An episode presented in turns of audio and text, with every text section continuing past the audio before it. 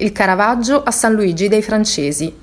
Michelangelo Merisi da Caravaggio è uno degli artisti più celebrati al mondo. Traendo l'infa vitale da ogni esperienza, lavora a Roma sin dal 1592, sotto la protezione di personaggi influenti, grazie ai quali è accolto nei salotti della nobiltà e incaricato di dipingere importanti tele, come quelle di San Luigi dei Francesi e di Santa Maria del Popolo. La notte del 28 maggio 1606, una discussione con tal Ranuccio Tommasoni finisce in tragedia. I due si sfidano con i coltelli, forse a causa di una donna, di cui entrambi sono invaghiti.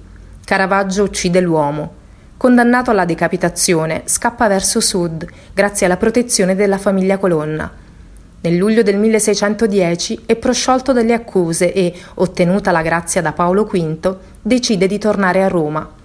Il destino è crudele e l'artista muore a Porto Ercole a causa di una malattia.